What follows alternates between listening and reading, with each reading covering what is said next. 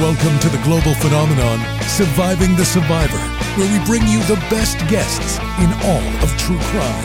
And there you have it, a crazy first day. Uh, Space Coast, we can lose the uh, picture here. Uh, we're just give it one second, Space Coast. Let's just see uh, see the height differential there between Daniel Rashbaum, significantly shorter than Charlie Adelson, um, but he is standing for uh, Judge Everett and the jurors as they exit. Uh, Charlie, a lot of people notice him blinking quite a bit. Uh, let's see if there are other any further instructions here uh, from Judge Everett before they uh, dismiss for the day. Here, let's just hang tight for one second. Uh, looks like they have that is not us. It looks like they have killed audio. Um, Space Coast. Let's lose the picture. Let's get to our guests. They've been here all day. Um, Dr. Hamilton, let's they're in recess till tomorrow. Um, Dr. Hamilton, we were trying to get your point across a few times, kept getting interrupted. So let's get back to what you were saying. Um, and then we'll uh, kind of go around the horn, getting everyone's take here. And Tim Jansen supposed to join. I don't know if he will, but let's go ahead, Dr. Hamilton. So my point was not a legal one. It's just as a um, I grew up in Florida, was a police officer in Florida, and so just her statement that uh, when she was coming around the corner and saw a roadblock with police tape, she assumed it was a tree down. That just did not resonate with me as a Florida resident. That that would be your first assumption. Um, Florida has many good qualities, but the quickness of services to go to a tree falling down and closing off roads would not be one of your first assumptions, particularly when there was not a uh, weather event. Um, so I'm just thinking those jurors going to say, "What? Why would you assume that?" And then also, um, then uh, she didn't. She had not known whether her children were correctly dropped off at school. So if you were a mother, you would say, "Oh, I need to make sure that they were able to get out and get to school." Um, and so she would. A normal person would probably have called the husband. Anyway, I uh, just want to also just note is um, Notice the tenor of this trial is very different than others. Um, the attorneys on both sides have decided not to do many objections. So uh, listeners would see a lot of jury trials where um, one or both of the counsel would make a lot of objections, and for whatever reason, in this trial, um, both sides have not, which um, I find better because it's easier to track and it's not as irritating. Is that a kind of is that something that's uh, calculated between uh, the defense and the state? Do they say to each other, "Let's not object as much," or is it just playing out that way, Doctor Hamilton? Uh, I imagine that could happen sometimes, but no, I think it's more a uh, the personality of the litigators in there, and also their perspective of how well is that going to play with the judge and how well is that going to play with the jury. And so my guess is here is that both sides have determined that that would not play well with either the judge or the jury, and so they it probably individually decided. I kind of doubt they have agreed on that. Hmm. Uh, so David Latt, back to you, and then we'll go kind of in uh, around the the horn in the opposite direction next to um, Jeremy Mutz. But um, I just took some notes on uh, Wendi in general. Um, when she came out of the box today, uh, began answering questions. I-, I noticed a visible shake in her voice. Um, at one point, when Charlie first made eye contact with her, he almost started to tear up. Um, that was the most emotion that I saw. Notably, as uh, STS Nation has uh, made me very well aware, she is wearing a different dress today. I don't know if we would talk about that if it was a man wearing a different suit. Um, what do you make about these observations that people, uh, and these are the jurors potentially, uh, that they are making, uh, these first impressions? Well, I think that the observation about her attire is interesting and maybe would have been made if we were uh, talking about a man, because what she did for her first two trial testimonies was she wore the same outfit. And I think a lot of us thought that she was trying to get people to think if they happen to be uh, flipping through things, oh, this is the old trial, this is the first trial. Uh, if we had a man who wore the same tie at both times, I think we would have also said, oh, look, he's wearing the identical outfit. I think she was trying to get people to just kind of ignore her testimony testimony or pass over it. So I did notice that this time around, she was not wearing the same outfit a third time. Maybe she had noticed or had heard that people had sort of called her out on it. Uh, you know, she always seems to act like she never pays attention to anything and she never talks to anyone about anything related to this case. But I do find that hard to believe. And I suspect she probably heard that people were commenting on her wearing the uh, same outfit for both of her uh, trial testimonies. Hmm. Uh, shout out to Dom's mom giving us a super sticker. Greatly appreciate that. Look, look at this. Uh, STS Nation taking notice. Yay, Tim. Tim is in the house. Tim Jansen, you're back in that dark hole. I saw you very gingerly sitting down. How are you feeling, Mr. Jansen? For those who do not know, famed Tallahassee defense attorney Tim Jansen took a spill on his bike, cracked five ribs. Tim, how are you? Um, I'm in the only chair that I can sit in, so it's a little sore. It's better uh, standing up than sitting up and down. Uh, Tim Jansen, you're one of the better legal minds, especially uh, out of Tallahassee. And now I am wondering why Charlie Adelson did not hire Tim Jansen because uh, the opening statements by the defense, uh, I couldn't follow him, to be honest, to be perfectly honest. Uh, bits and pieces, but he threw me for a loop. Maybe that's what he was going for. What did you make of uh, defense opening statements? Well, you know, when, when you do a defense like that, you normally wouldn't expose it that early in the case so that the government has the opportunity to prepare for it, get rebuttal witnesses. He probably should have limited it, did his limited cross, and then towards the end, or in his case in chief, come up with this theory. Um, he put himself on the edge of a rope. He he basically has to call his client now to testify. I don't know how anybody else could testify. Um, he's claiming that this Katie Magbanua, who's got no credibility, no means, no income, and she was the mastermind. I just have a hard time believing that a jury is going to buy it. Um, and we'll see. I, I, think it was a mistake to hire this high priced jury consultant. Uh, the jury consultant didn't even stay, he, he left, and the jurors are going to see that. Uh, Rashbaum's got no relationship with this jury. And the first thing he stands up is to ask them to create this crazy scenario where it was an extortion, extortion, not a murder for hire. Uh, that's an, Tim. That's an interesting point. Um, we talked about this. You've got the, uh, you know, to me, Rashbaum is a likable guy, um, but he is from Miami, um, an outsider. But then you have uh, Dubin, who uh, Josh Dubin, who is a New Yorker, and I'm from that. I'm from 30 miles outside New York, and I can say this: uh, New Yorkers can be smug and arrogant, and he kind of comes across that way. Do you think the jurors are noticing that the guy who questioned him is now gone? Uh, these guys have deep pockets. They're paying for you know specialists to come up. Is that something that jurors notice, Tim Jansen? Of course, they notice. They know. They notice everybody sitting at that table. They notice when they leave. Uh, they notice when they grimace. They notice when it, everything. They're watching. All they can do in that chair is sit and watch and listen. So they per- they perceive everything that's going on. You'll be surprised. Uh, look at the love, Mission, South Africa, Cape Town, South Africa. Tim, Tim, Tim, Tim, Tim, Tim. Uh, when I get up there Sunday, Tim, I'm bringing you a light. You're too handsome to be sitting in a dark hole, but I know you've got five cracked ribs, so uh, all yeah. is well in the world except for your ribs. Um, let me get to Jeremy Mutz. He hasn't spoken much today, and then we'll get back to everyone else.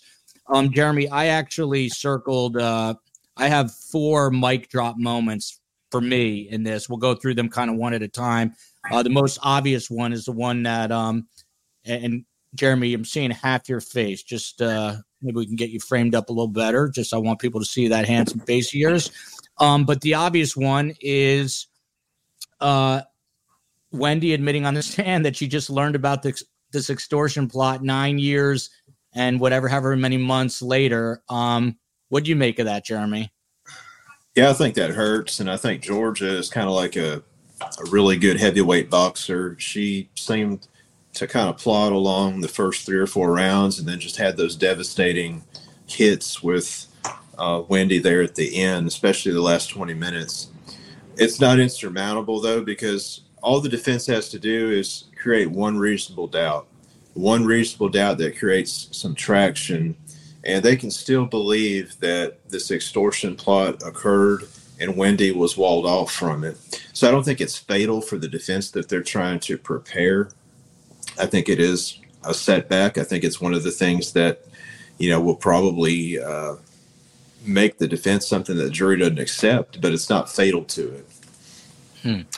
Um, this question is interesting, David Latt, and then we'll bounce uh, back over to Carl Steinbeck and back to Dr. Hamilton. But from I am not T Pain, one of our awesome moderators, is a jury, and Tim just said they notice everything, going to notice that she has selective memory. So uh, during the questioning uh, from George Cappleman, she couldn't recall a lot of things. The minute Daniel Rashbaum got up there, she knew everything. Is that the sort of thing that um, not only do jurors notice, but does the defense attorney need to caution her uh, because it is so obvious? I did notice that she answered Rashbaum's questions with much more alacrity than she did with Cappleman's. With Georgia's questions, she always seemed to be kind of looking to quibble with one thing or the other or disagree with the premise. And then with Rashbaum, she just kind of was like, yes, yes. Uh, and with dates, for instance, she would say, oh, that sounds about right. She was a much more pliant witness. I think the jury will notice that. I don't know that the defense counsel would necessarily tell her to tone it down though because they probably like how smoothly their examination is going. Um you know but i yeah i don't know. It's uh, it's going to be interesting. Uh i mean on the one hand i think that the defense theory is a bit ridiculous, but there is always a small part of me that gets a little nervous because of what happened in uh, the first uh, Katie Magbanua trial, which ended with a hung jury, even though the evidence back then, as it is today, was pretty devastating. So part of me is always a little nervous if there's just enough to muddy the waters. Um, you know, I, I do agree with Tim that by laying this theory out so early, the jury will expect to hear from Charlie. And he did give the prosecution the opportunity to now ask witnesses, as Georgia did with Wendi, what's your thought on this theory? Have you ever heard of this theory? Uh, and that also is damaging for the defense. But again, I'm always, there's always a small percentage of me that's just really paranoid. I'm with you on that. Um, and I think I get that from my mom, uh, the trait that I inherited from her. Um, Dr. Hamilton, I'm not sure if Carl, we can't see your face. So I'm not sure if you're there, but Dr. I'm Hamilton, here. okay. Um, are you hiding your, are you hiding that handsome face for, for a reason? I don't know why the uh, camera quit feeding. Something's up, but yeah, I can see okay. See if you can go to settings and click on that camera, but I'll come back to you. But uh, Doctor already didn't work. Yeah. All right, um, Doctor Hamilton. Um, those final moments between Georgia and Wendi on the stand, that was, uh, you know, what Court TV uh, dreams of having on their air every day. She cornered her. I'll be honest, I don't remember the exact exchange because I had brain fog at this point, uh, but she was basically catching her uh, in a lie uh, related to not knowing about, uh, you know, her brother's involvement. Um, it had to do with um, whatever was on page 25 there of the uh, interview between her and Detective Isom my question to you though is should she have kept going with that? Should she have kept digging? It was a very um, abrupt but a very powerful moment to end on. Yeah, so I was also wondering. I thought she didn't um, go for the jugular per se, um, and maybe that will work well with the jury about not um, overly embarrassing this woman who's you know, was the mother of the children and this, you know, the victim's children and all. So maybe that was calculated not to look so heinous. Um, but again, uh, somebody had mentioned that she may do that on cross. Um, I, I do think that um, Wendi, so at least from my perspective, is when she's answering certain questions that are easy, like dates, like when her father's 70th birthday is, she looks very different. She looks comfortable, calm. And when she's answering other questions that may go badly for her brother or for her, she her demeanor and her face and all looks much more um, nervous and complicated. Um, I think she's going to have a very difficult night. She's going to go through her head, I believe, as a she's a smart woman of all the things that she regrets saying, and she might well then calculate how to correct it tomorrow. Because what you also notice is she doesn't simply answer the question posed, is she has an agenda. So she will turn it into what she wants to say. And so probably she will build in tomorrow her um, trying to resurrect things that she has, um, she thinks tonight she did incorrectly and want to correct the record by, you know, doing what a politician does is not necessarily answer the question posed, but to put out there the information that you want. Hmm. Uh, Carl, are you with me? I'm here. All right. So the the moment I was just talking about, I went back in my notes. Uh, this to me was uh, mic drop number three, and this was uh, when they had Wendi look at testimony between she and Detective Isom, the uh, investigator. Um, and George's basic line of questioning was, "I thought maybe, um, did you think maybe if you um, had to?" She said, "I'm sorry." Wendi says, "I thought maybe if I hadn't divorced." Dan Markel, he'd still be alive. Uh, and then basically is questioned about, did you ever say that Charlie could have done this? She says flat out no. And that's when Georgia turns to page 25 of the interview from Isom. Uh, Charlie at that point just waves his hand like, oh, I'm caught. Um, and when Wendi is caught in this lie, she says that there are inaccuracies in the transcript, which just sounds reeks of desperation. What did you make of that exchange? And then I'd love to hear that from both uh, Tim and Jeremy too. I mean, you picked up on that, Joel. I mean, this is stuff that the jurors are going to pick up on, and they have 12 of them when they get back in the jury deliberation room to, to look at all these things. They probably took a lot of notes down. And that lie or another lie about um, whether she was uh, visited the crime scene or not, um, I would like to see him ask about why you're you denying visitation because I think that's one of the, the things that makes her look the worst. Um, the way her uh, the, her mother was treating the kids and uh, whatnot for visitation as well. So I think also her closing her eyes so much. If you notice the real uh, zinger type of questions that Georgia poses to her, a lot of times she's squinting and closing both eyes at the same time. That's a common uh, sign of lying. And uh, like like a lot of the commenters here today said, she looks very calculating, has selective memory, and uh, I, th- I, thought it was interesting when uh, Rashbaum asked her, like, "We've never talked before. I've never had you for a deposition, that kind of thing." Well, of course, he doesn't have to do that because the attorneys can exchange that. So she looked totally rehearsed. I think she had the whole list of questions to go over with John Lauro ahead of time. So she looked ready to go. I, None of these questions were a, a surprise to her. So um, in, in, in the end, I think she, could have gone many more hours talking about all the lies, all the motives with her and her family. But in the end, that 448 mic drop is the end of the game for Charlie because Wendi's not on trial, keep in mind. It's just Charlie right now. And Charlie's the one that he's concocted this scheme that Katie Magbanua came up with this great, awesome scheme hmm. To extort money. And then he doesn't even tell his his uh, closest sister about it. So it's right there. The jury's just going to look at this whole thing as, as, as, a smoke and mirrors waste of time. And so uh, I think she she got what she needed to out of this witness. This is the best surprise out of the whole trial so far. Mm. Uh, Jeremy, much want you to pick up on that as well. I mean, you saw the ferocity of Georgia Cappleman in action. She, you know, had Wendi on the ropes there, basically lying um, about having never said that Charlie uh, could have been responsible for this when she in fact said that. Should she have gone at uh, should George have gone at her even harder, or is she reserving that for Cross? And then we'll get Tim's take. Lies convict more people than the truth, and I think that the point that you made is very devastating, particularly when you couple it with Wendi denying the statement to Jeffrey Lacasse. When when Mr. Lacasse testifies, that's going to you know, further erode her credibility. So I think it was devastating. Uh, as an attorney, you're taught from almost day one in law school never ask that one question too many. So I can see why Georgia stopped where she did. I think she made some very good, um, very devastating points. For one, only Wendi knew Dan's schedule. She was the only one in a position really to convey that schedule to somebody that could potentially do him harm. So I can kind of see why Georgia stopped where she did. Hmm. Um, Tim Jansen, you know Georgia Cappleman well. You live in Tallahassee. Her performance today, how do you grade it? Should she have kept going there, and what she can do on the cross? No, she she knew when to hit. Georgia's very very experienced. She's probably watching that jury's reaction. She got the point she wanted to make. My question is, what law school and college would give full scholarships to somebody that doesn't know what a contempt proceeding is and doesn't know you can be held in jail for contempt.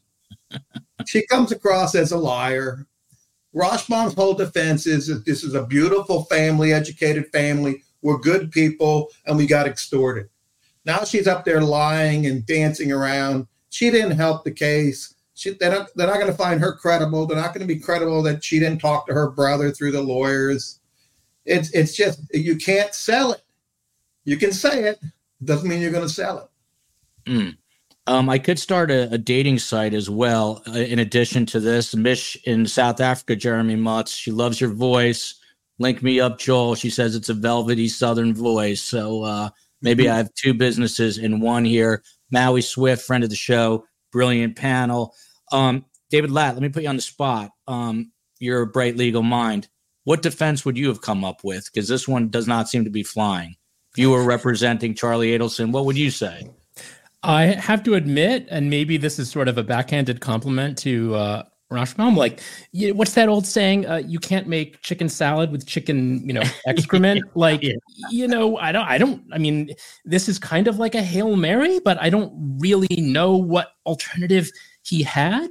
Uh, I think that you can have sort of two approaches to a defense. On the one hand, you can have an alternate theory that sort of ties together the same prosecution facts, but has a you have a different explanation for them, or you can just sort of hammer on the burden of proof mm-hmm. beyond a reasonable doubt. We don't have any direct evidence; it's all circumstantial. And I think that if you I personally prefer having an alternative theory, but only if the theory actually holds water. So I don't know if this theory is going to hold water, and maybe he would have been better just being that sort of little uh, gnat, uh, always hammering at, at reasonable doubt. But look, uh, he's in a tough position. I would not want to be in his shoes. I would not want to have this case and this client. So, you know, uh, cut him some slack. To anyone who's going to sort of uh, criticize his uh, his tactics, I guess my question is, what would you have done? Yeah, well, I'm going to criticize it right now, right on that note. Um, and I'm going to come back to you. So not only did he say it was extortion, he said it was double extortion. And the way Carl explained it to me, basically that that uh, FBI bump, um, he's blaming you know uh, that as being a, a, a secondary extortion. So he's kind of doubling down on all this should he have just uh, quit while he was ahead and just said that it was the uh, Katie Magbanua extortion here? Because the other one is even more unbelievable. Well, I think the problem is that the bump and the recordings are some of the best evidence from the prosecution. And you'll notice that you can hit that pretty hard in her opening. So he kind of had to go there, but I think he's going to have a difficult time. And the other thing I noticed from his opening is he didn't really come up with any explanation for the Dolce Vita recording. He just kind of hinted at something like, well, I, am going to show you the real recordings, or I'm going to show you all the recordings, or, or something like that. But he didn't really have a good explanation for those recordings. And again, I think it's because there isn't a good explanation for the recordings. So um, again, I'm I'm really interested in seeing what he's going to come up with. Hey, David, I think, I think yeah. his entire defense is going to be the Dolce Vita. I'm pretty sure he's going to have those inferences made, and he's carrying his water with the Dolce Vita tape, and yeah. that's the strongest evidence and the money that the state has. Tim, and, I want to get Tim, Tim, real quick. Hang on one second. SG, SGS chief, everything is very important. Our mods have been modding for eight and a half hours. It's been a monstrous day. We were not expecting this. So huge thank you to all of them. Gen X Granny, Granny, I'm not T Pain, and all of STS Nation for joining us. Let us know if you enjoy this trial coverage. Uh, I think we are going to stream the rest of the uh, Charlie Adelson's trial. Uh, we will not be doing live analysis like this, except for the big days. Obviously, when Charlie, if he does, when he takes a stand, and any other big names, we will do that. And thanks to our best guest, obviously, for uh, jumping in there. Tim, what were you just saying? I've I've completely forgotten uh, my train of thought. Tim, I, I think Dan's biggest piece of evidence he's going to hone in is is going to be the Dolce Vita. Mm. And remember, he said the first layer, the second layer. He said it's not the first layer, it's the second layer, meaning it's not, and he's trying to, he's got damage evidence against him. It's really bad. So he's got to have an answer for everything. He threw out the answer for the money, right? He knew he was going to be buried with the money and stapled money. So now he says if he has an extortion where he's paying extortion, well, that takes the money play out of it. That's all good and fine and dandy, but you, you can't play that card so many times that all these things line up perfectly for you. You have no wiggle room. You have no other alternate defense. You played your cards, and now Charlie's got to testify. They may call Katie, but I don't know. Uh, it depends on how Charlie does on direct and cross. They may not, but then they may have to. Georgia may have to call her in rebuttal. Yeah, uh, Dr. Hamilton, to that point, and then we'll go. Uh, Carl, did you have something? I'm sorry. I, I just was going to say it seems part of the ridiculousness of this whole defense is that he doesn't go to the police when he's supposedly extorted by Katie, yet he's willing to go kill the cop that was the undercover guy. So uh, suddenly gets this bold killing killing mentality. It just doesn't make any sense. Uh, I love it because Carl almost sounds disgusted when he is saying that. Um, Dr. Hamilton, to you, um, the notion that that Tim brings up is an interesting one because when they brought in Josh Dubin, high-powered jury consultant from New York, uh, some of the line of questioning was uh, along the lines of, you know, have you ever overheard a conversation and thought you understood it, but in the end you really misunderstood it, which is kind of setting up what I think Tim is suggesting that what we're hearing on the Dolce Vita tapes is not really what happened. Um, do you agree with Tim that they're going to go down that road, and is that at all believable? Uh, yes, they will, but by then the jury probably now is number one wondering what happened to that guy, where did he go, and nothing today has really circled back to why he was asking that question. So they'll probably just be confused about that. Um, but I also think, in terms of, I wanted to bring up the really odd defense strategy. I know we've said, um, pointed out other oddities of it is not having told Wendi that of what their argument was going to be. And so I think that's why we saw her so different on the stand at the very beginning, being really taken aback and confused, is she was just shocked. And so I don't understand why, because clearly they want to play her as sympathetic and a good witness for the defense, is they set her up not to be because she was absolutely shocked, or at least it seemed to be that she really had not been prepared for that. So that's really curious. Mm. Uh, Jeremy Mutz from Nettie Daniel, and this is a super sticker, so thank you. Uh, why didn't they just pull up the police interrogation video regarding Wendi's comments about who may have wanted to hurt Dan? I I agree in a way that's always better to see it than hear it. And then she was able to, you know, use this transcript excuse. Uh, you're the legal expert. What's your take? Well, it's just more cumbersome to do that in court. A transcript is much less unwieldy. Um, in hindsight, it might be, you know, something good to have a short video clip available, but I think uh, that was more suitable for the moment. I would I would throw this out there for the reason Wendi was not, you know, briefed on what the strategy is. There may be a little bit of a, a calculation there because you don't want to you don't want Wendi to be seemingly on the same page. And then you don't want Georgia to cross examine her that you've testified twice before and you've never said anything about this extortion. So, again, like they walled her off originally, allegedly, for her involvement, they'd wall her off again if this is the, the strategy. Mm. A lot of times, you know, a good defense strategy sometimes is to make a simple case complex because the prosecutor always wants to make the case very simple. Ladies and gentlemen, this, this is a simple case. Defense comes along, makes it complex. And I think that's part of what they're doing here, or at least trying to. Hmm. Um, I'll be the judge has a question for Tim. Tim, if this is the story your client gives you, and we don't know that to be the case necessarily, uh, meaning Charlie Adelson to Daniel Rashbaum, and wants you to present the, the particular story, aren't you boxed into that defense? In my opinion, this defense sounds like one of Charlie's typical stories. Tim? Well, no, now wait a minute now, because you have a jury consultant that's been brought in. I'm assuming that this guy was brought in at the beginning. He may have done focus groups, he may have done mock trials. So they must have done something that they feel this is their best defense. And they did it this way, and they felt maybe this guy did the best thing. Let him do it. He knows and we're going to sell it. I have clients come to me all the time and tell me stories. I say, hey, listen, if you think I believe that, why would you want me to? Why would you want to hire me to be your lawyer? Because it's, it's sometimes it's the foolish stuff they tell you. You can't sell. It's not reasonable. You have to have a little more client control. No one's picking on Dan. Dan inherited this case. He's on the case. We've all been in trials where cases are difficult and tough. This is a high profile one. I just questioned some of the tactics he made. And, you know, coming out with that defense in your opening, that's not one of those decisions you're making in trial that you have to make a split decision. This was a decision that was made before they did openings. So he he went with it. Everybody signed off on it, and um, so he must know where he's going. Maybe the client wants him to do it. The client has the final say. Hope he's got it documented though, with documents in his client when he says the money did come from Charlie. That's an admission. So he better have that signed off that his client allowed him to do that because um, that's what you have to do. You have to protect yourself in these cases. Tim, uh, I'm not suggesting in any way that this is the case here, but yeah. I'm just posing this now hypothetically. What do you do when you just know that your client reeks of guilt? Um, you've got to trudge through the uh, the mud, Tim.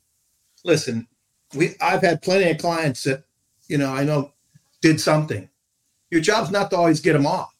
Your job is to prove the government can prove it, or get lesser charge, or get a plea. My job's not. It's amoral. I'm not judging you. You can't judge a guy what they did. Now, some cases I don't like to take, but if they're guilty, you got to give them a defense. And you'd be a violation of the Sixth Amendment and to your bar card if you don't zealously represent your client. Either don't take the client or do what you can ethically to defend his rights. That's why we live in America, Tim. Love to hear that. Uh, Jennifer Williams, super sticker. Thank you so much. Uh, this point from Von Decay, Dr. Von Decay to me. Uh, to you, David, uh, Georgia does does need to be careful regarding her demeanor. I am very pro prosecution, but juries don't like one side or the other appearing to dominate or spike the football. Your take? So I'm going to actually push back on that a little bit. I did not think Georgia was really doing that. And I think we've already discussed a couple of instances where she could have pressed harder and she actually held back. There was that one exchange where Wendi said something implausible and you could hear Georgia sort of mutter something like, oh, wow, or oh boy, like sort of like, here we go. So, you know, maybe there was that aside, but I actually think Georgia's demeanor has been pretty solid throughout, including during some points in Wendi's testimony where she said things that were a bit implausible. Because again, she can always come back uh, when she gets to question Wendi again. She can always come back in her closing statements. She doesn't need to sort of do it all now. So I think she's been fairly restrained. Um, picking up on one thing that Tim said, so some people often draw this distinction between um, sort of objectives or goals and tactics. And they say, well, the client chooses the objective or the goal, which is I want to go to trial or I want to plead, but the lawyer gets to choose the tactics. So I suspect that Rashbaum has had a lot of input into this particular strategy. It may have been Charlie who suggested it, maybe when Ra- uh, Rashbaum was interviewing him or something, but I do think that uh, he has to take some ownership as the attorney with this particular tactic because figuring out how you're going to defend a case once the client says i want to go to trial. That is typically something that the lawyer will do with input from the client but uh, I, I would give uh, dan either credit or blame for this strategy. Hmm.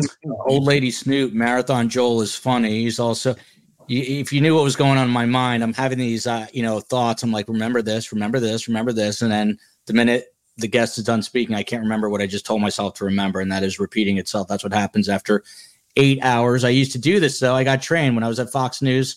Uh, part of my job was doing uh, all the affiliate hits. There are 200 plus Fox stations. Anytime I would get to a live breaking news story, I would report for all those stations and I would do it for 14, 15 straight hours, uh, sometimes a lot more than that. Uh, Amanda, the Yahoo super sticker, thank you very much. Appreciate that.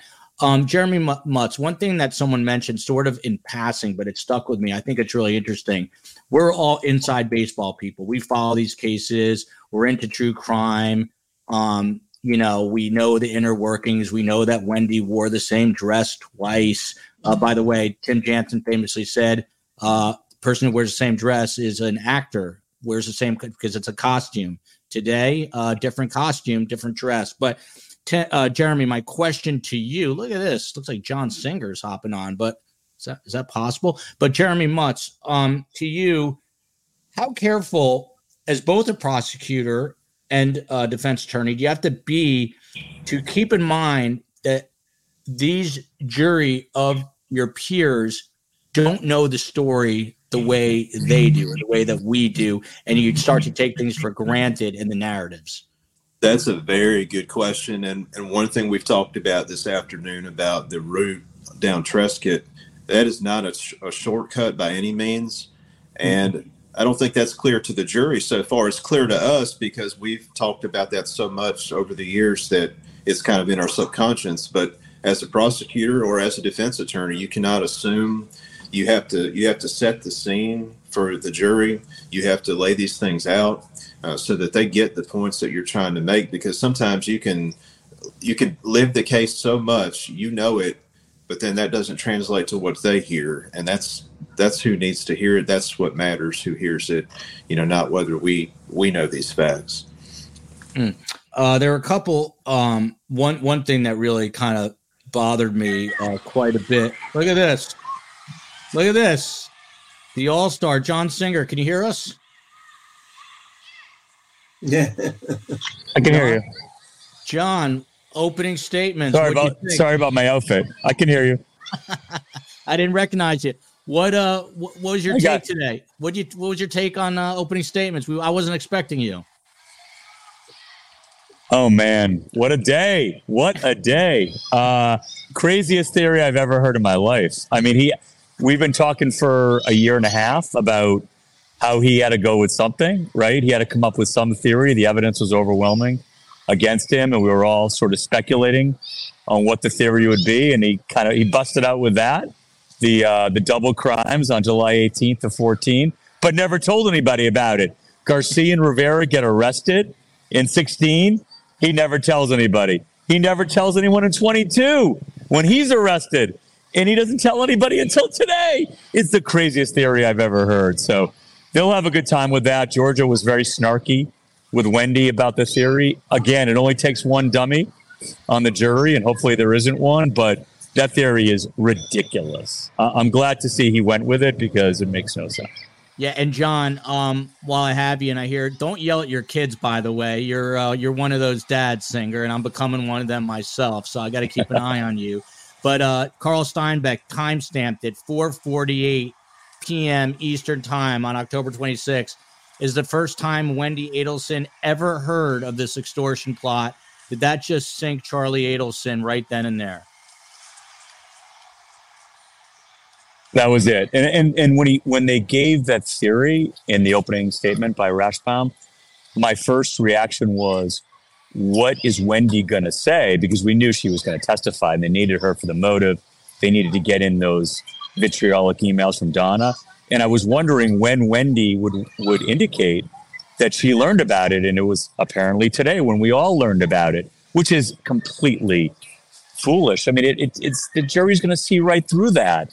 There were a lot of other bad moments for Wendi. That wasn't the only one, and we saw her demeanor change today from lots of swagger in the first two trials to sort of a, a resignation today. I think that she knows what's going to go down here for her brother, and I think Georgia was building. She was doing the Carl Steinbeck today. She was building the case against Wendi. Lots of questions were pointedly addressed at Wendi, and and perhaps for a future prosecution down the road of her. Why'd you drive by the crime scene? Um, you know, who knew his schedule? They expect us to believe that Rivera and Garcia were avid followers of PrawfsBlawg, that they were somehow following that account to know the schedule. They'd have to prove that one of the three people involved, Katie Sigfredo and, and Rivera, were somehow monitoring PrawfsBlawg. That's how they somehow ascertained that he was leaving town that day. It's so ludicrous. I, I was yelling at the at the screen for hours at a time today. People in my office must have thought I was nuts. Um, John Singer, I'm gonna keep you on mute. You're welcome to stay or go, but um, hey, Mona says she. Did I'll go. That's all I had to say. All right. Thanks for joining us. Uh, Mona says she does not recognize you without your bar. Now go yell at your kids. Thank you.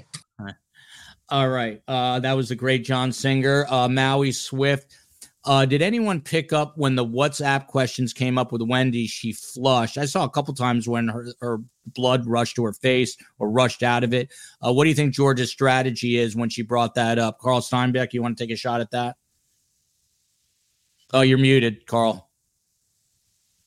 This time, I think that was Yeah, that, that's a good pickup. That's the kind of thing uh, that Maui Swift picked up on, that the jurors are going to pick up on, and they're going to have a whole um, a whole lot of these things to go over. And like I say, it's going to be it's going to be game over for Charlie's defense right there from from from Wendi. So he they basically can thank Wendi um, for sinking them. It, would have sunk anyway, but I mean, it's it, your uh, your first main witness you're trying to flip for the defense, and, and she crushed them. So I actually thought when um, when I was uh, listening to the this opening that was so hilarious, um, along with the comments, the, the comments uh, that came in were just hilarious. I was just I was lit- literally crying. I was laughing so hard on, on a lot of them. But anyway, um, it, it, it, seemed like he was winding up with trying to keep a straight face. So he didn't really start unraveling the theory till about 45 minutes in because it was just so so hilariously uh, ridiculous. so um, it's like he was building up the courage to come out and say it because he was afraid afraid to uh, have somebody laugh at him or, or himself be laughing. So anyway, it was just, it was really a comical comical hour, um, and it just shows you how uh, interesting trials can be, where you, you really just uh, have have a laughter like that, and such a such a it's a, such a serious trial nonetheless, right? But mm-hmm. they just really turned it into a clown show today. Um, Sadie says, uh, and Dr. Hamilton, I'm going to come to you with a with follow up question here. How does Wendi avoid making eye contact with Ruth Markel, looking right at her? Ruth, uh, she didn't look great today. I think I caught a few glimpses, and she looked very sad.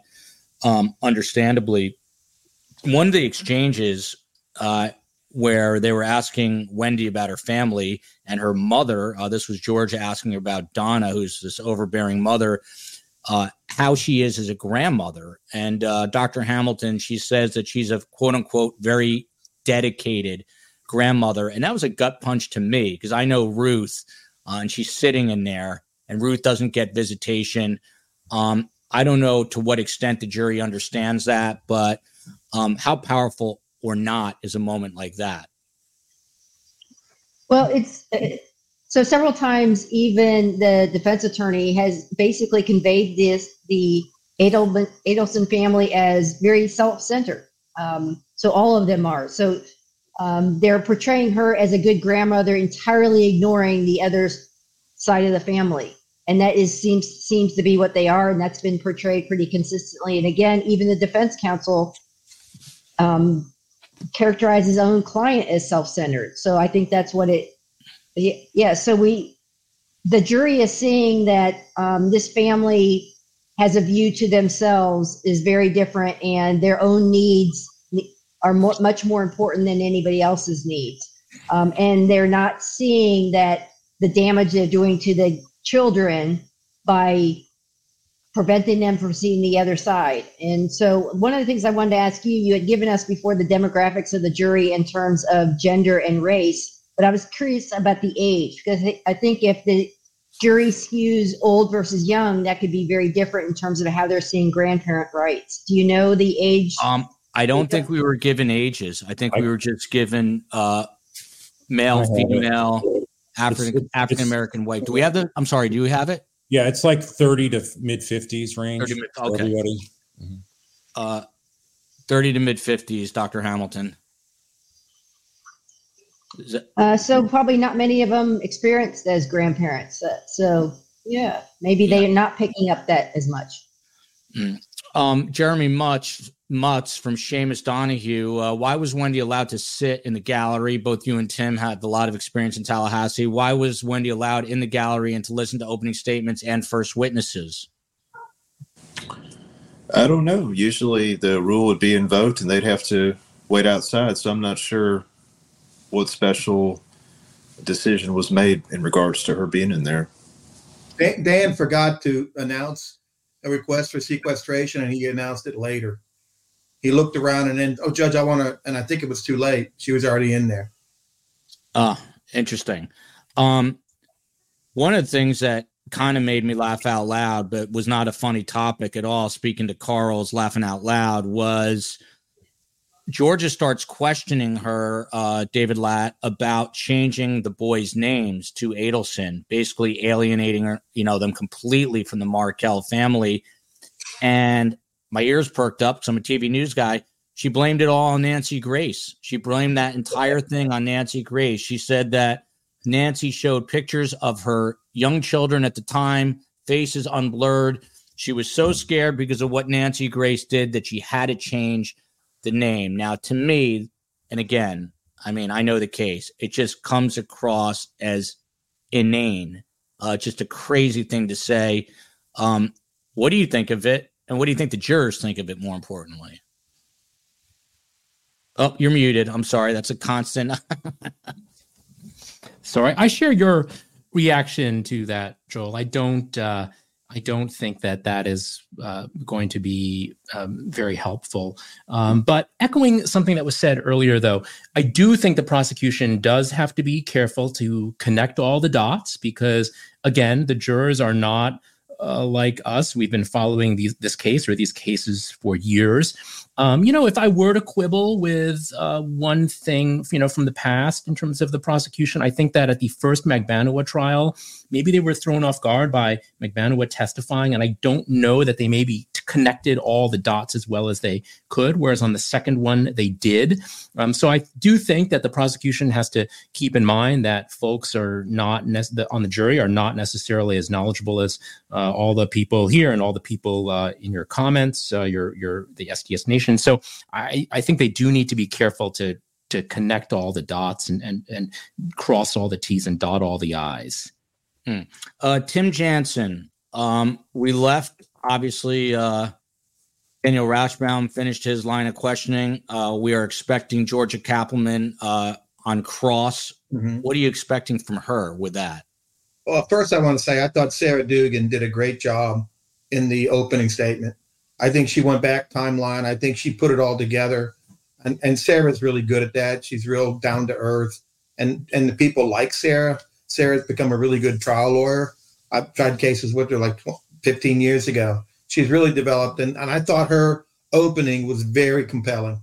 And they tied it all the way up to the present day. I thought that was well done. Um, Georgia's going to be going through things tonight. Um, she's probably going to have 10 things she's going to hit her with.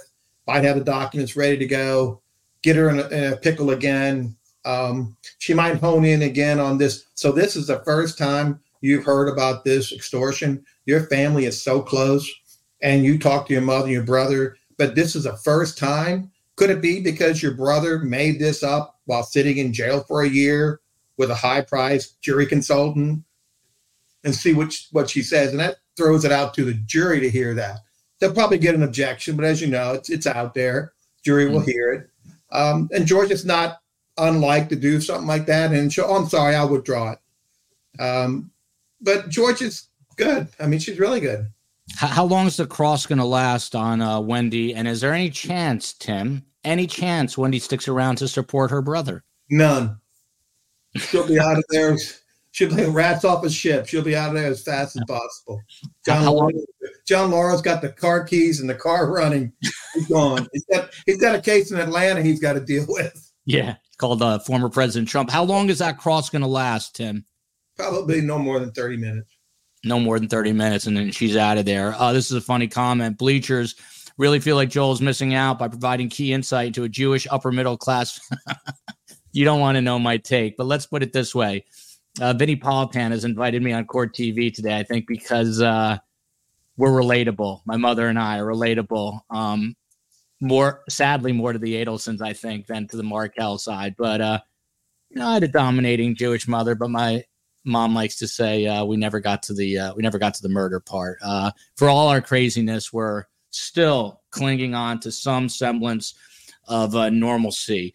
Um, Dr. Hamilton, and I'd like to get some other people's comments on this. One of the other big, I have these four mic drop moments. This is the last one. Uh, this kind of flew under the radar, I think. But George is grilling um, Wendi and she's talking about her dad's 70th birthday party, which I think was a surprise party, maybe, um, and the gifts. And she says, Was your dad's biggest 70th birthday gift the murder of Dan Markel?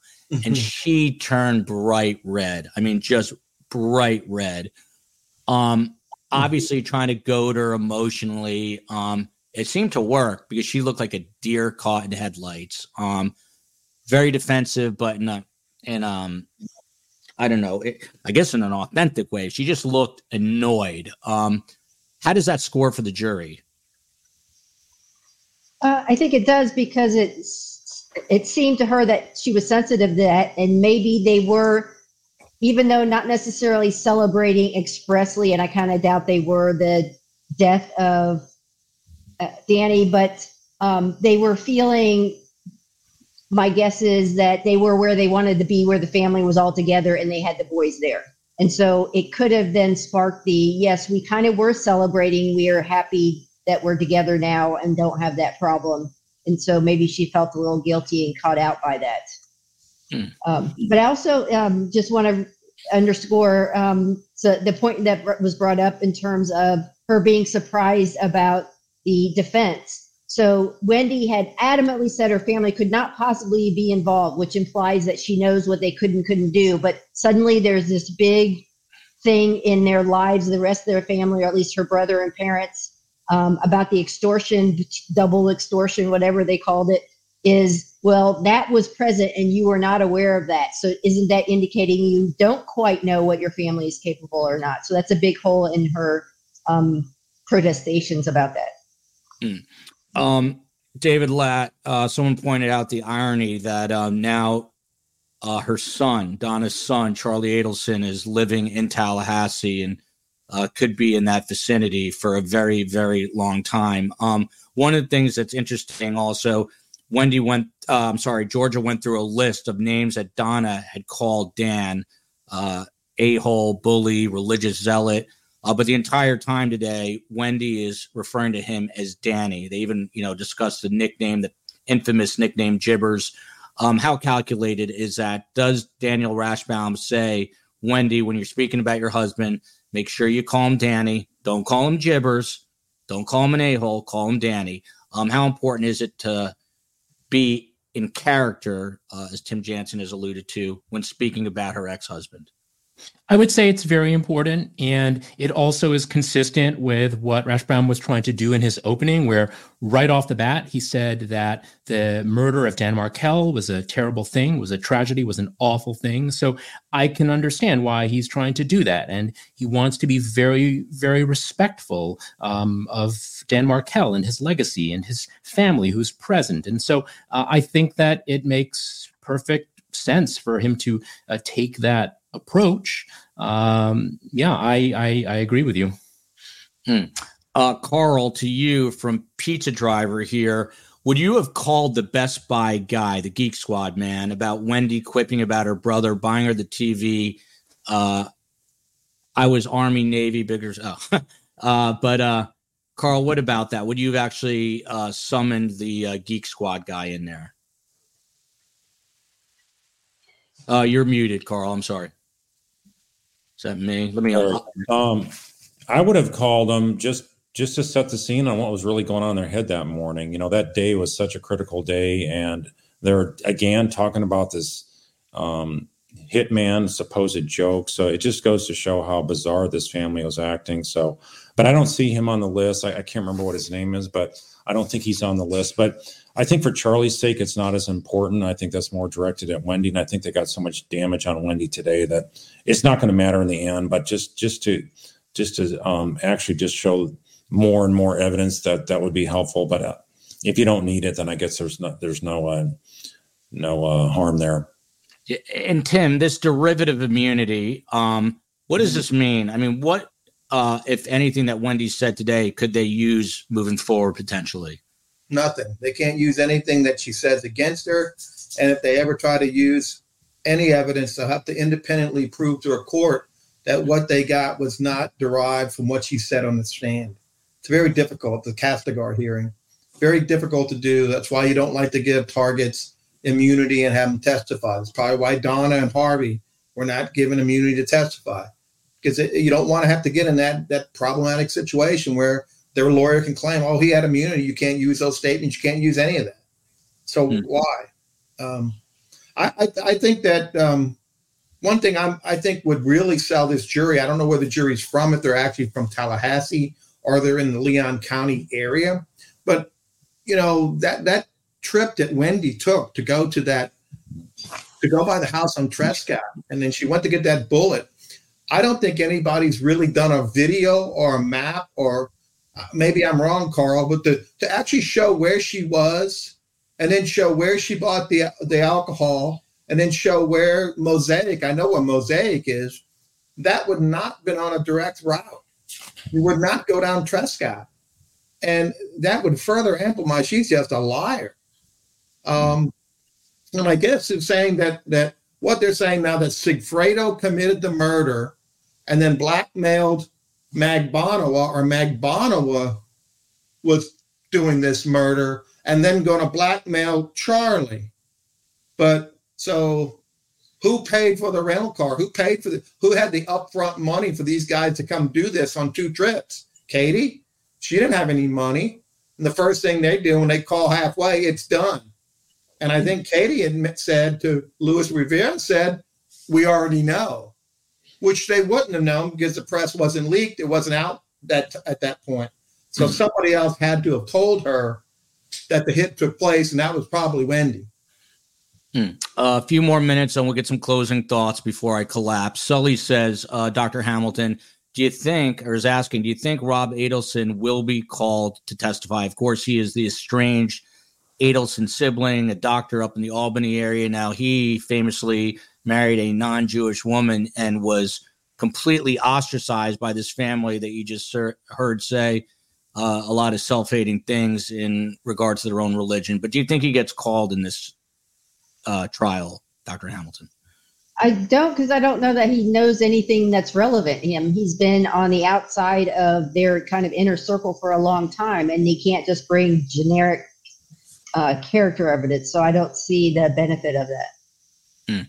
Uh, David Lat, on that same theme, uh, my mother's a survivor. Um, Donna, according to uh, you know testimony here, uh, threatened to dress uh, the kids, the Adelson boys, in Nazi uniforms and march them around. Wanted to get them baptized. I mean, that really paints an insane picture of this mother. How damaging is that uh, for the overall uh, Adelson picture? I thought it was definitely very, very bad, especially in light of just recent events in Israel. And I really did sort of cringe when when that came out. Uh, again, I and the other thing we have to remember is those of us who've been following this case for years some of us are almost sort of inured to this or or, or, or jaded because we've we've heard it all before. Uh, but if you're a juror who is maybe possibly hearing some of this for the first time, uh, it has got some of this has got to be shocking. Now, Rashbaum did uh, no, uh, Wendi did try to sort of draw the sting or preempt it, where she says, "Oh yeah, some of the stuff my mother said is pretty bonkers or pretty crazy." So she's acknowledging that she's she's trying to sort of diminish it by not denying that some of this stuff is crazy, but uh, it does paint a very a very damning picture of the Adelson family. Mm. Um, Carl Steinbeck, I think we will uh, begin to wrap up. Um, what was your uh, major takeaway today, um, and what are you looking forward to tomorrow as this continues? Obviously, the trial got underway in earnest today um, with opening statements. Uh, we're going to hear again from Wendi. Uh, Tim says that's going to last no more than 30 minutes. Uh, what are you expecting tomorrow? And in your eyes, uh, is this already an open and shut case? Even though you're never supposed to say that, but I just did. I mean, uh, it started out with the collapse failure in the opening statement, the worst statement I've ever seen uh, in all my years. And then you had the uh, big whopper explosion with Wendi saying she's never heard that theory before. And as close knit as that family is, it's it's it's the jury can see through that. They got no chance of a win here. And so I think the trial's really going to speed up, and I think that probably they could go to the jury next week still. Mm-hmm. So, um, really, you think it could go that quickly? There's oh. so many stipulations, and they're just you know, there's some of the witnesses, a lot of them they're not going to cross-examine even on the defense. So there's they've already said they're going to agree to so much of the prosecution's theory. So so there's not going to be much cross. So um, is this going to be on? I think Wendi's going to have a lot of cross. I think um, maybe a couple other witnesses will, and the rest of them are going to be really zipping right through there. And then I think their other key thing is remember Jeff Lacasse, he's going to rebut that Wendy mentioned about the hitman from um, the year prior in 2013. That was serious. It wasn't a joke, right? So keep in mind that predates him even knowing Katie. So he was wanting to kill Jeff uh, months before that uh, she, he ever met Katie. So I think that also uh, is going to refute any of this uh, wild theory. By the way, I'm not the only one. If you see this uh, comment from the uh, COE, the chief of everything. Um, Carl Steinbeck's joining me. I'll be on Court TV today, uh, tonight at 8 p.m. Um, Lorna McKenzie, um, I live a mile or two from where Wendi Adelson lives down here, and I can tell you that uh, she's not doing great in this department. She is being a little bit ostracized within her own community. Um, reports I've heard, her kids are having trouble getting it, although they're very smart and capable. Uh, they're having trouble getting into some of the elite schools down here because those schools don't want uh, the drama associated with what is going on. So, a difficult situation for those kids. That is why I always think about Ruth uh, during this situation. Uh, Dr. Hamilton, I know it's getting late there. You're in the UK, a law professor at the University of Surrey, a former corrections officer from Florida. Your final thoughts.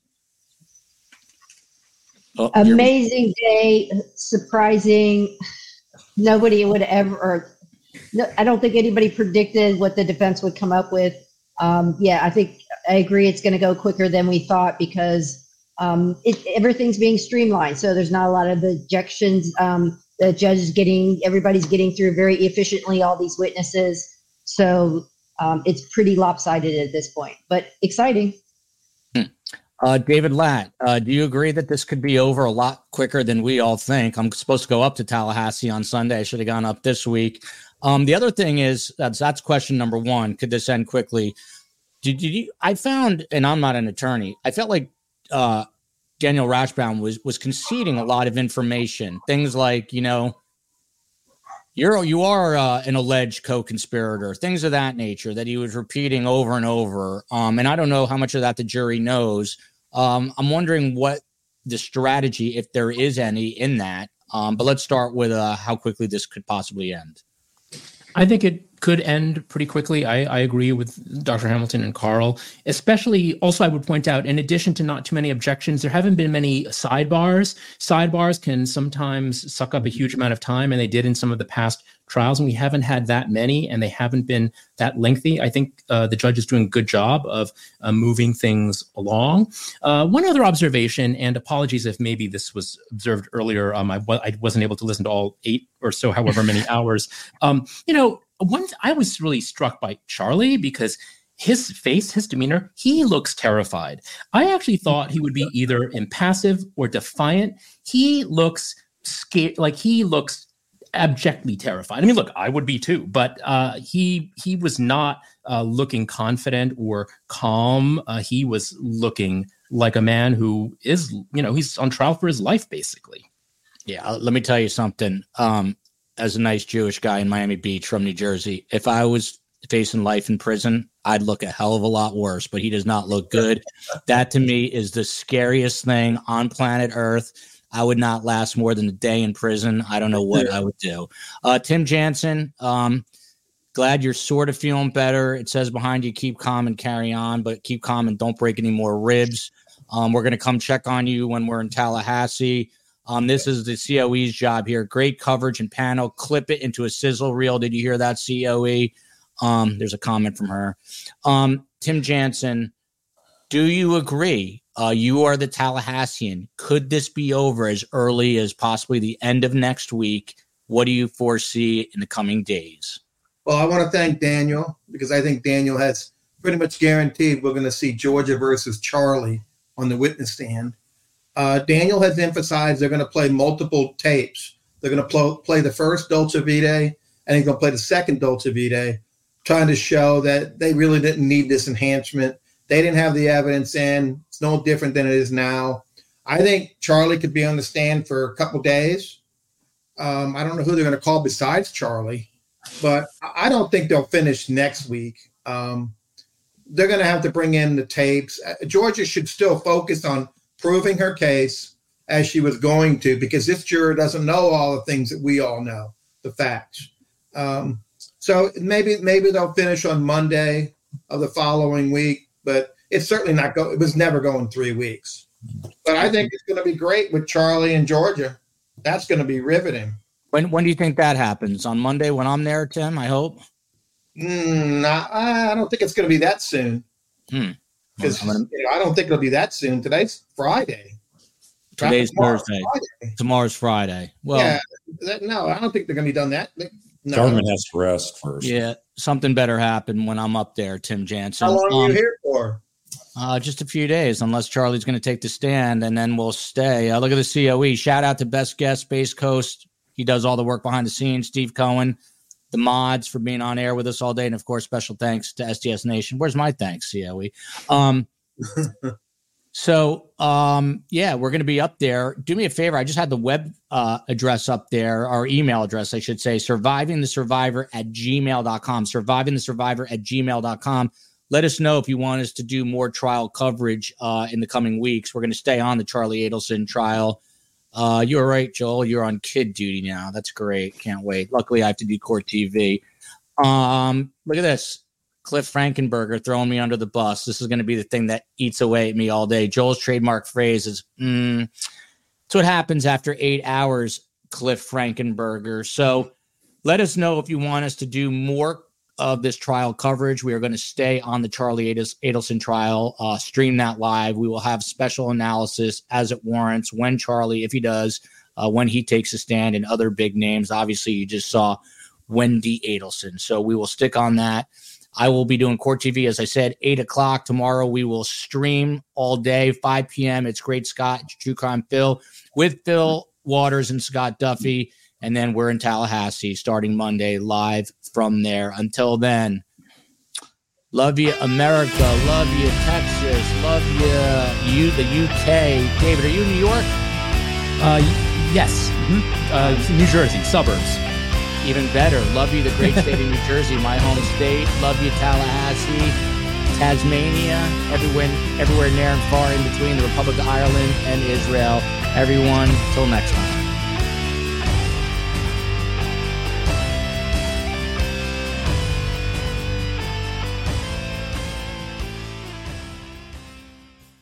Final seconds of the game, a chance to score, and the chance has gone begging. If your business's commerce platform keeps missing the target on golden opportunities, get the MVP you deserve. Get Shopify.